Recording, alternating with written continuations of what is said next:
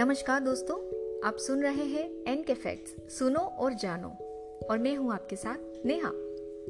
Palm reading जिसे हस्तरेखा या हस्तरेखा विज्ञान पाल्मिस्ट्री या कायरोमेंसी के नाम से भी जाना जाता है। एक सार्वभौमिक रूप से प्रचलित विधि है, जो हज़ारों साल पहले की है। इस पद्धति का उद्देश्य हथेली की रेखाओं का अध्ययन करके किसी व्यक्ति के चरित्र या भविष्य का मूल्यांकन करना है।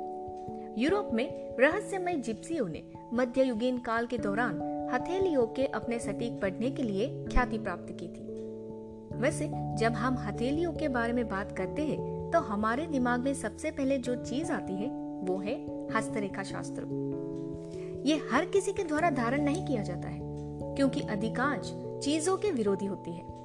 जितना कुछ लोग वास्तव में इस बहुत पुराने अध्ययन को महान महत्व और तथ्य के रूप में सोचते हैं। वहीं दूसरे लोग हस्तरेखा शास्त्र को अलौकिक उभरने की कोशिश कर रहे हस्तरेखा विदों का एक तरीका मानते हैं। हाथ की रेखाओं और जीवन में किसी व्यक्ति के चरित्र के बीच अभी तक कोई योग्य संबंध नहीं रहा है।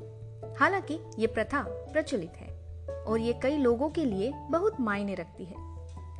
हस्तरेखा शास्त्र से जुड़े कई ऐसे तथ्य हैं जो आपको ज़रूर हैरान कर देंगे। चलिए शुरू करते हैं। हस्तरेखा पढ़ने की विशिष्ट उत्पत्ति अज्ञात है, लेकिन कई लोगों का मानना है कि इसकी शुरुआत प्राचीन भारत में हुई थी। भारत से लेकर चाइना, तिब्बत, पर्सिया, इजिप्त और ग्रीस तक ये प्राचीन भविष्यवाणी दुनिया के हर हिस्से में फैली गई। 2500 साल पहले एरिस्टोटल ने डे हिस्टोरिया एनिमलियम, यानी कि जानवरों का इतिहास, इस पर काम किया था। और उन्होंने ज़ोर देकर कहा था कि रेखाएँ बिना किसी कारण के हाथ में नहीं होती है। जो लोग हस्तरेखा पढ़ने का अभ्यास करते हैं, उन्हें palmist, hand readers, hand analyst या कायरोलॉजिस्ट कहा जाता है। हस्तरेखा विज्ञान में न केवल भविष्यवाणी करना शामिल है, बल्कि ये वर्तमान और निकट भविष्य के बारे में भी बहुत कुछ कह सकता है। हस्तरेखा पढ़ने के बारे में दिलचस्प तथ्यों में से एक आपके जीवन के महत्वपूर्ण क्षणों का खुलासा करना है। हथेली की रेखाओं को 12 भागों में बांटा गया है। हालाँकि सभी रीडिंग में हर लाइन शामिल नहीं है, जैसे जीवन रेखा, सिर रेखा, हृदय रेखा, स्वास्थ्य रेखा, भाग्य रेखा प्रसिद्धि रेखा, विवाह रेखा, धन रेखा, सेक्स रेखा, आत्मा रेखा, यात्रा रेखा और भाग्य रेखा। अपने हाथों को समझना और प्रत्येक रेखा जो दर्शाती है, उसे सीखने में वर्षों की प्रतिबद्धता और अभ्यास लग सकता है। कुछ के पास इसके लिए एक प्राकृतिक उपहार है, लेकिन इससे पहले कि आप दूसरों की हथेलियों को पढ़ने की अपनी क्षमता का विज्ञापन करें आपको अपनी खुद की हथेलियाँ पढ़ने की आदत डाल लेनी चाहिए। हस्तरेखा पढ़ना, जो हथेलियों की रेखाओं, हाथों के आकार और रंगों आदि को पढ़कर किसी व्यक्ति के भाग्य और व्यक्तित्व को देखने का एक तरीका है। वैसे हथेली की अलग अलग रेखाएँ अलग अलग लक्षणों से मेल खाती है। जैसे जीवन रेखा, ये स्वास्थ्य और शारीरिक जीवन शक्ति दर्शाता है। हृदय रेखा, प्रेम और भावना। धन रेखा, करियर और भाग्य। हेडलाइन, बुद्धि और मानसिकता और विवाह रेखा वैवाहिक जीवन और रिश्ते। एक कहावत है कि हस्तरेखा में दाहिना हाथ महिलाओं के लिए और बायां हाथ पुरुषों के लिए होता है। ऐसा इसलिए है क्योंकि चीनी परंपराओं में बाई और पुरुष और पितृत्व और दाई और महिलाओं और मातृत्व के साथ जुड़ा हुआ है।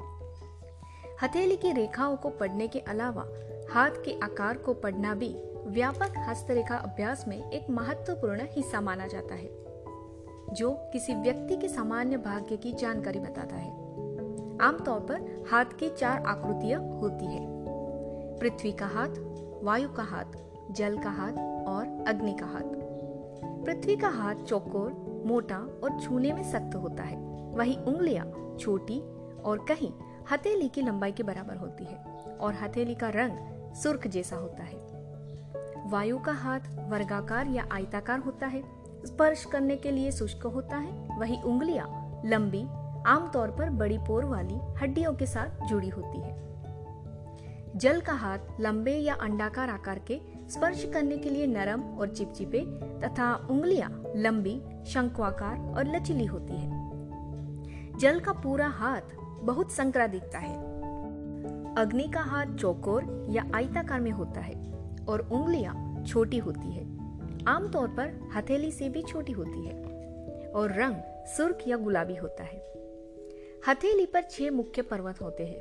गोल और ऊँचे संतुलित और अच्छी तरह से आनुपातिक संकेत देते हैं, जबकि फ्लैट पर्वत अविकसित गुणों को इंगित करते हैं। जबकि हथेली पर छह मुख्य पर्वत, जैसे बृहस्पति, शनि, अपोलो बुध, शुक्र और चंद्रमा, ये सभी हम में से अधिकांश के लिए जाने जाते हैं। कुछ पेशेवर हस्तरेखाविद ऊपरी मंगल पर्वत, यानी शुक्र पर्वत और हेडलाइन तथा लाइफलाइन के बीच स्थित होते हैं और निचला मंगल पर्वत, चंद्र पर्वत के ऊपर स्थित हृदय और सिर की रेखाओं के बीच पर भी ज़ोर देते हैं। एक औसत व्यक्ति की हथेली पर करीब 30 बड़ी और छोटी रेखाएँ होती है। कम रेखाओं का होना मज़बूत भाग्य और ऊर्जावान नसीब का प्रतीक माना जाता है। विभिन्न आकृतियों और रेखाओं की गहराई हमारे हाथ की ओर इशारा करती है और हमारे चरित्र तथा व्यक्तित्व को व्यक्त करती है। आपकी रेखाओं में परिवर्तन जीवन की घटनाओं और आपके स्वभाव के अनुसार अपेक्षित है। हस्तरेखा पढ़ने के बारे में इन तथ्यों ने इस रहस्य को उजागर किया कि हमारा जीवन हमारे हाथों और हाथ की रेखाओं से कैसे जुड़ा है। आशा करते हैं आपको हमारा ऑडियो अच्छा लगा होगा। अगर अच्छा लगे तो अपने दोस्तों के साथ ज़्यादा से ज़्यादा शेयर ज़रूर कीजिएगा। साथ ही हमें रेटिंग देना बिल्कुल मत भूलें। ऑडियो सुनने के लिए धन्यवाद। मिलते हैं आपसे अगले एपिसोड में। तब तक के लिए अलविदा। जय हिंद।